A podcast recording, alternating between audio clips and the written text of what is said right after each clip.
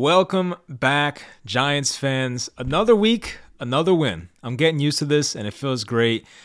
This game, I feel even better about this one, honestly, because this is a game where the Giants did some things at the end that were not perfect and did some things where they could have lost the game pretty easily. Of course, I'm talking about the Saquon Barkley running out of bounds three times when he's supposed to stay in bounds. I'm talking about the three defensive penalties on the Jaguars' final drive that extended that Jaguars drive.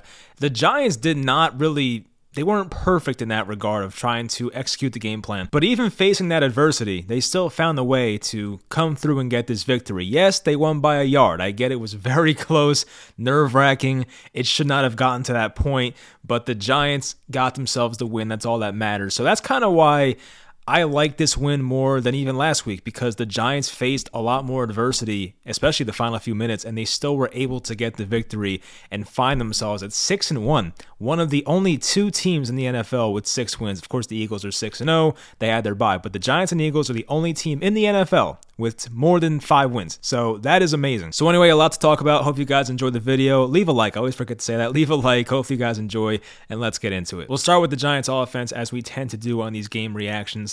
The Giants had two 100 yard rushers in this game. This was the first time the Giants have done that since December of 2010, which I believe was the game in. Uh, I guess technically it was in Detroit. It was the game where they were supposed to play in Minnesota, but the whole dome collapsed because the snow, like, you know, was on top of the stadium and it collapsed. So it was that game against the Vikings back in 2010. That was Ahmad Bradshaw, Brandon Jacobs, no surprise. But this time it was accomplished by a quarterback and a running back, of course, that being Saquon Barkley and Daniel Jones. Saquon was 24, 110, 4.6 a carry. Daniel Jones, 11 carries, 107 yards, 9.7 a carry, and of course the rushing touchdown, the quarterback sneak to put the Giants up by three late in the game. And I'm sure you guys saw this stat. I went over this in my game preview that the Jaguars were the third best rushing defense this year in the NFL. They gave up the third fewest rushing yards in the NFL. So for the Giants to come out here and uh, like just accomplish something they have not accomplished in the rushing department since 2010 is just amazing. So you love seeing that. And passing wise, it was not a bad day either. Daniel Jones had over 200 yards, 19 for 30, 202 yards, one touchdown, no turnovers. And Daniel Jones continues to prove that he might be the guy for this franchise. I still want to see the season play out. There's no reason to make a uh, you know premature assumption here about his contract and whatever. There's still you know a lot of games left in this season, but so far Daniel Jones is doing everything this coaching staff is asking him to do, and like even more. He's doing such a great job, better than I thought he would do. Of course, coming into this year, I had higher expectations for Jones than the previous two years because the previous two years with Jason Garrett were so bad. But Jones is even outperforming my expectations for how well he's played this year. And as I said in one of my tweets today, as long as the Giants keep winning these games and Jones keeps playing at this level, he's going to be back next year. I don't see why not. The Giants don't have another option at quarterback. They will not have a high draft pick. So if Jones plays this way and the Giants continue to win games, and Joe Schoen at least is kind of sold he's the guy, then I don't see how he's not back next year. Some more receiver stuff. We saw Wan'Dale Robinson at 50 yards. Darius Slayton had 58 yards. Wan'Dale with six catches. Darius Slayton with three catches. Of course, Slayton had the touchdown on the opening drive, a 32 yarder. And it was one that Slayton bobbled. It was very, uh, it was a little concerning. I mean, he high pointed the ball very nicely, but then you know, he kind of bobbled it, but he came down with it, thank God, and completed the uh, process of the catch. So the Giants took a quick 7 0 lead. Of course, they gave it right back and we're down 7 8. But I would say the first half passing offense was very good. We saw Wan'Dale Robinson get very involved early, not as much in the second half, but it was good to see him out there once again playing more snaps. Andrew Thomas continues to be the best left tackle in football, according to Pro Football Focus. He allowed zero pressures on 36 pass blocking snaps. Andrew Thomas continues to get it done. The Giants had a 10 play, 79 yard drive in the fourth quarter that accumulated nearly six minutes, five minutes, 59 seconds to take that 20 to 17 lead. That was the drive where Daniel Jones had the quarterback sneak to put the Giants up three. And then there was the Marcus Johnson drop. And this was bad. I know the Giants are playing with some receivers that, uh, we were not expecting to see in the beginning of the year, but of course, with all the injuries, the Giants have to play some receivers that uh, weren't necessarily supposed to be here. And Marcus Johnson's one of those guys. The Giants had a fourth and two. They were near the end zone. I would say the Giants were like about four or five yards out from the end zone. The first down marker was like at the Jaguars' two or three yard line. So it was a fourth and two. They go for it. And Daniel Jones puts the ball in a perfect spot on a Marcus Johnson slant right in his chest between his numbers, and he drops it. And that play, of course, sucked because of the you know how important that was in the uh, in the middle of the game.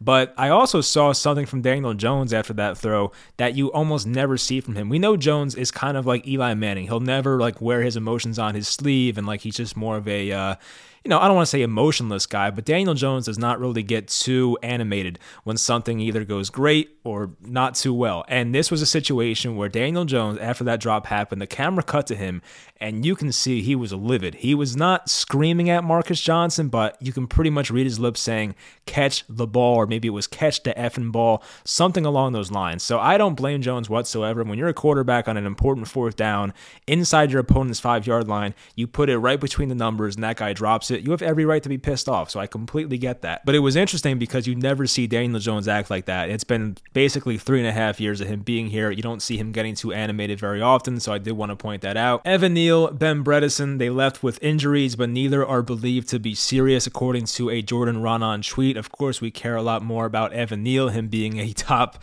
uh, you know, top seven pick in this uh, past year's draft. And Evan Neal had been playing so well, so that definitely sucks. But you know, luckily it should not be like a season ending type injury.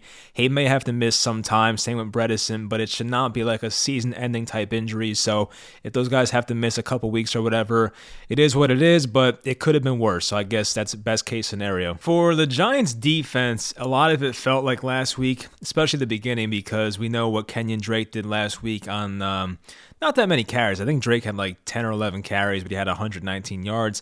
This week was kind of the same thing with Travis Etienne, another small, shifty back, 14 carries, 114 yards, 8.1 per carry and a rushing touchdown. So he absolutely slaughtered the Giants' run defense. That's been an issue here the past few games.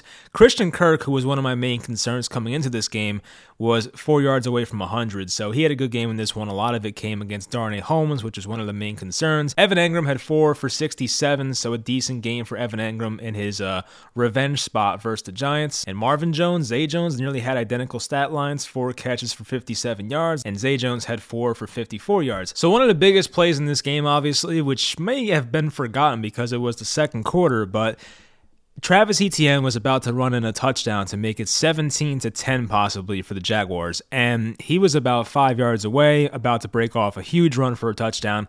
Then Xavier McKinney caused a fumble the Giants recovered it, and that pretty much changed the entire game. I guess it would have been 18 to 10 technically because the Jaguars had 11 points, but you get it. It was a huge play by Xavier McKinney. So after McKinney forces the fumble, Julian Love recovers it.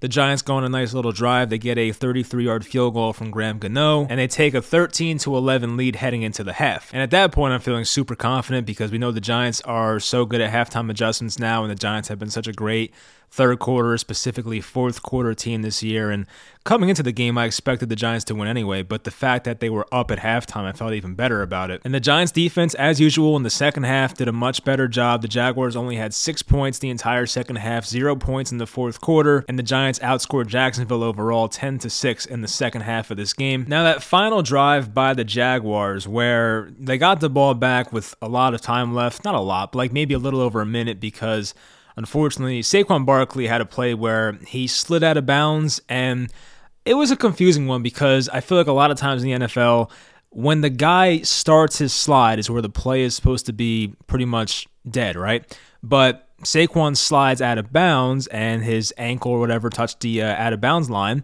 and at that point, the clock kept running in the game. Then the Jaguars challenged it or the booth challenged it or whatever and the clock went back to like one minute, five seconds. So the Jaguars got like 40 extra seconds to work with on their final drive. And of course, we know what happened on that final Jaguars drive. They got the ball with one minute, four seconds left, and the Giants had like three penalties on this final drive by the Jaguars. There was a five yard holding play for the Giants and a five yard illegal use of the hands. And of course, the big one here with 19 seconds to go, Trevor Lawrence found Marvin Jones. It was a great throw, great catch for 28 yards. But there was also a roughing the passer, I believe it was on Dexter Lawrence, that gave the Jaguars an extra 15 yards. So at that point, Jacksonville had the ball on the Giants' 17 yard line, and they had a few shots here at the end zone. They tried one for Zay Jones, they tried one for Marvin Jones. Both passes were too high, not catchable. But on the final play of this game, Trevor Lawrence, no timeouts to go, 17 yards away from the end zone. He passes down the middle, a strike to Christian Kirk. And at that point, you are crapping your pants as a Giants fan because Kirk just has to go like a few more yards and cross the end zone, and the Giants would be tied. But of course, pending the extra point, they could have lost that game by one. But of course, somehow, a guy that just continues to come out of nowhere and make play after play for this Giants secondary, Fabian Moreau, was able to basically stand him up at the goal line and keep Christian Kirk out of the end zone. He had help from Xavier McKinney as well to make that tackle. But with Fabian Moreau keeping him out of the end zone, the Giants were able to keep him out. The clock kept running, and that was it. That was the final play of that game. So the Giants just barely hold on to this game. They were able to win it 23 17. It kind of reminded me of that Super Bowl when the Rams played the Titans and that guy got down at the one yard line. I don't even know if I was alive yet for that, but it kind of seemed like that. So it was a crazy game. And just once again, like things that did not go our way as Giants fans the past five years or so are just continuing to go our way. It just seems like every time you think uh, the same old Giants are about to show up, it's just like something good happens. And in this case, it was, yeah, we had three defensive penalties on the final drive for Jacksonville. Saquon, by sliding in bounds, gave them 40 extra seconds. They made so many mistakes, which is why I kind of like this win more than last week because they faced so much more adversity and made so many more mistakes, but they were still able to win the game, which is a great feeling. So to come away with that victory, it feels awesome. And look, at the end of the day, it's just about getting wins and losses. The Giants are finding ways to establish a winning culture. I've always said there's only two type of cultures: winning cultures and losing cultures. Anyone that brings up this other culture is just a coach trying to keep his job or something. So the Giants are establishing this winning culture. Our coaching staff is doing such a fantastic job. I mean, just so many positive reviews so far about Brian Daboll, Don Martindale, Mike Kafka, and they deserve everything. Obviously, it's the players going out there and executing the game plan and all that, but the Giants coaching staff, I guess maybe it's even more um, amplified because the Giants coaches the past you know, five, six years have not been very good with Joe Judge and Jason Garrett. That, of course, was terrible. And then we saw Pat Shurmur and James Bettcher. And then, of course, we had Ben McAdoo before that. So I, I think the Giants now finally have a really good coach, and we have not really seen a really good Giants head coach since like prime Tom Coughlin. So it's been a long time. I'm sure that's like helping us realize how great this coaching staff has been as compared to previous years. And definitely a shout out to the guys who filled in for the injured offensive linemen. That, of course, is Joshua Ezeudu at left guard and Tyre Phillips at right tackle, a guy that we signed like basically off the street, um, formerly of the Baltimore Ravens. He came in at right tackle and was not like noticeable. He had some really nice pass blocking reps and like was not really, you know, a bad part of the offensive line in this game. So he came in, held his own. Same thing for Ezeudu. I didn't mention this on the offense. I completely forgot about it, but Daniel Bellinger had a very scary face injury towards the end of the second quarter, and you know, like his eye got poked in or something. It was it was really like scary. He was bleeding, um, and that's why like I don't get why more players don't wear clear visors. I get like not wanting to wear like a dark visor, but like I don't know why players don't wear clear visors. Anyway, that happened in the second quarter. Bellinger had to leave the game, went to the hospital. I believe he has to get looked at by an eye doctor tomorrow, so that's a rough one. But hopefully Bellinger's all right because he's been such a great surprise, the rookie fourth round tight end. All right, what else happened in this game from my notes section here? Um, there was that BS roughing the passer call on Dexter Lawrence. It was so stupid. Early third quarter, Lawrence just you know, it was a late hit. I mean, hit in quotes. Um, but Dexter Lawrence just pulled Trevor Lawrence down by the jersey, and they called that roughing the passer. I mean, at what point, like, do we just stop with these ridiculous calls? I mentioned the uh, Marcus Johnson dropped fourth and two near the end zone. That was a very rough play right there. But the Jags, right after the Giants went for it on fourth down, did have a three and out. So the Giants got pretty decent field position after the punt. They got it back on their own 32. So I know they didn't get the uh, fourth down play, but it wasn't the end of the world because the Giants defense got a three and out right after. There was a big fourth down stand by the Giants defense. The Jaguars had a fourth and one on the Giants 21 yard line. And obviously, if Jacksonville gets this, they are in the Giants red zone. They prolong their drive, a chance to make it either 20 to 13 with a field goal or even go up and make it a two score game if they score a touchdown. So this fourth down stop by the Giants was huge. And then there was the Giants' final offensive drive, and Saquon was getting some big chunk plays 13 yards, 20 yards, Daniel Jones for 15 yards. But on some of those, Saquon Barkley, of course, stayed in or went out of bounds, which was not what he should have done. He should have been staying inbounds to keep the clock running. And that almost cost the Giants the game. So hopefully Saquon does learn from that. And it's funny because last week Saquon made such a big brain play and slid down after getting the first down in the Ravens game when he could have scored a touchdown to pretty much end the game right then and there. But of course, the next week he does the complete opposite and just, you know, puts the Giants in a worse situation by going out of bounds. So he did the right thing last week, but this week it was the complete opposite. Now, on that Jaguars final drive, when the Giants had that roughing the passer call on Dexter Lawrence, which I think may have been the right call, I think Lawrence put most of his weight on Lawrence, and like the NFL does not want defensive players to do that to quarterbacks. I get it. They want quarterbacks to stay healthy. That's kind of like the main draw of NFL games. I get that. Uh, Jeremy Pena home run. Astros tied at three.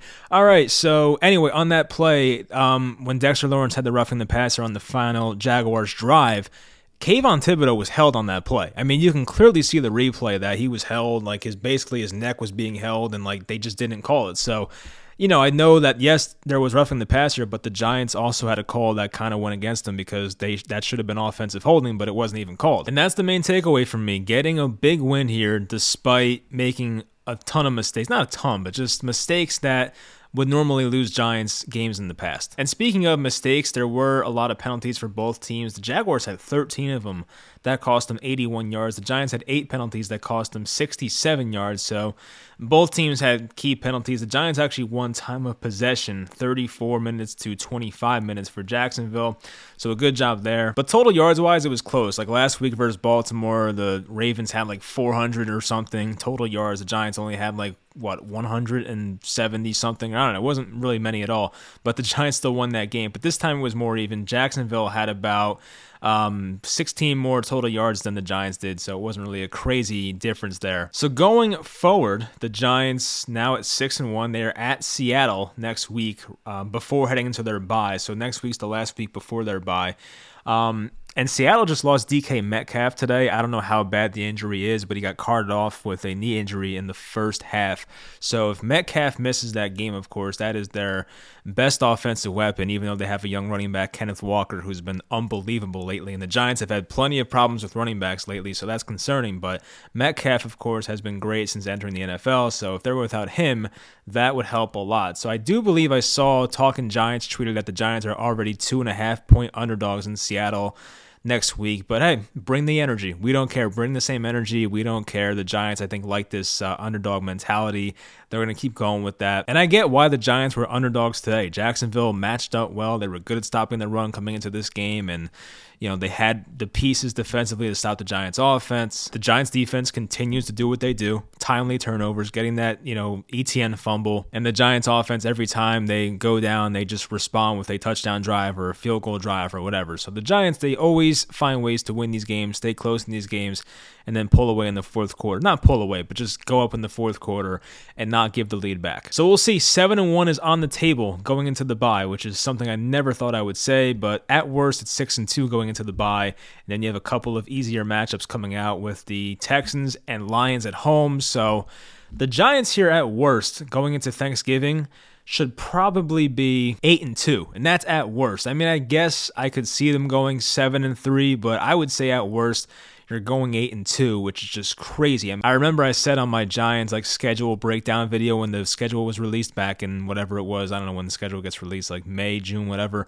Um, I said to you guys, I want the Giants to be in playoff conversations or like in the hunt for that Thanksgiving game because I would get very excited for it. But now we're in a situation where the Giants might be 8 and 2 or even like possibly 9 and 1 going into that Thanksgiving game. So that greatly exceeds my expectations. That's great news. So we're getting towards the second half of the year, but the first half has been unbelievable. I'll try to think of some interesting bye week content for you guys. If you have any ideas, let me know in the comments. But hope you guys enjoyed this video. Enjoy the rest of your week. Another victory week for us, but hope you guys enjoyed, and I'll talk to you guys next time.